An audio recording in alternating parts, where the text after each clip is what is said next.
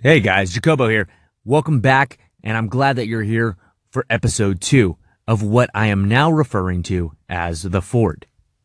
Well, the name and the show's origin a little bit more to come on that later, per- perhaps in a later episode, right?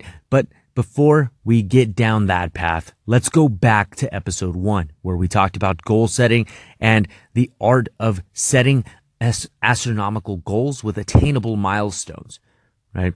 And yesterday, one of the things that I was talking to you about was creating habits, making things a little bit more habitual and natural to you, right? And the way to be able to do that and, and what we've seen with a lot of successful athletes, what we've seen with a lot of successful politicians, businessmen, and so on and so forth, movie stars, things like that, right? Is their art of consistency right? And consistency truly is an art, right? It, it makes it so that way things are a lot more habitual to you, right? And, and it becomes more natural for you to do those things. So becoming consistent is definitely going to help you in the long run. Now, a lot of people, they look at these milestones and they look at these goals and they want to achieve these goals and their milestones are attainable. And a lot of times people say, you know what, I'm going to do whatever it takes. And that's just, that's just how I'm going to reach my goal. Well, you know, I, I'm glad and I applaud you for that mindset, but at the same time, that can't be your only mindset because what ends up happening is you end up falling behind and then you have to do whatever it takes. And that exerts so much more energy. Energy that perhaps you don't have or energy that perhaps could have been used for another task, for obtaining another skill, for, for doing something else, right? So the thing about consistency is it allows you to utilize your energy in the more, the most resourceful manner possible. And what we want to do is we want to become more consistent. We want to push the plane of our horizon, but at the same time, we don't want our horizon to be all jagged and janky. What we do is we want it to be a nice, steady curve. So that way we become a little bit more predictable, a little bit more consistent about ourselves. So that way we know where and when we can push the boundaries of our own personal limits, right?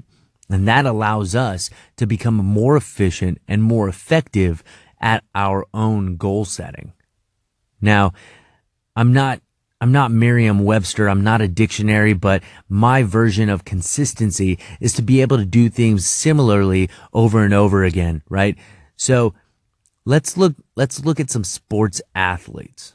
Now, we look at we'll look at for instance LeBron James, right? Just because of the fact that he is a a household name when it comes to the game of basketball, when it comes to the NBA, right? You can't say NBA and not talk about LeBron James for some wild reason.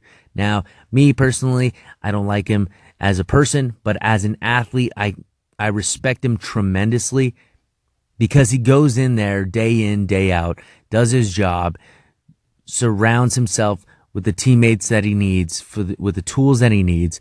And then he, you know, comes out, he comes out winning for the most part, right? Yes, of course, he's going to lose some games over the course of an entire season, but at the same time, a majority of the time, he's mostly consistent about the points that he's scoring right?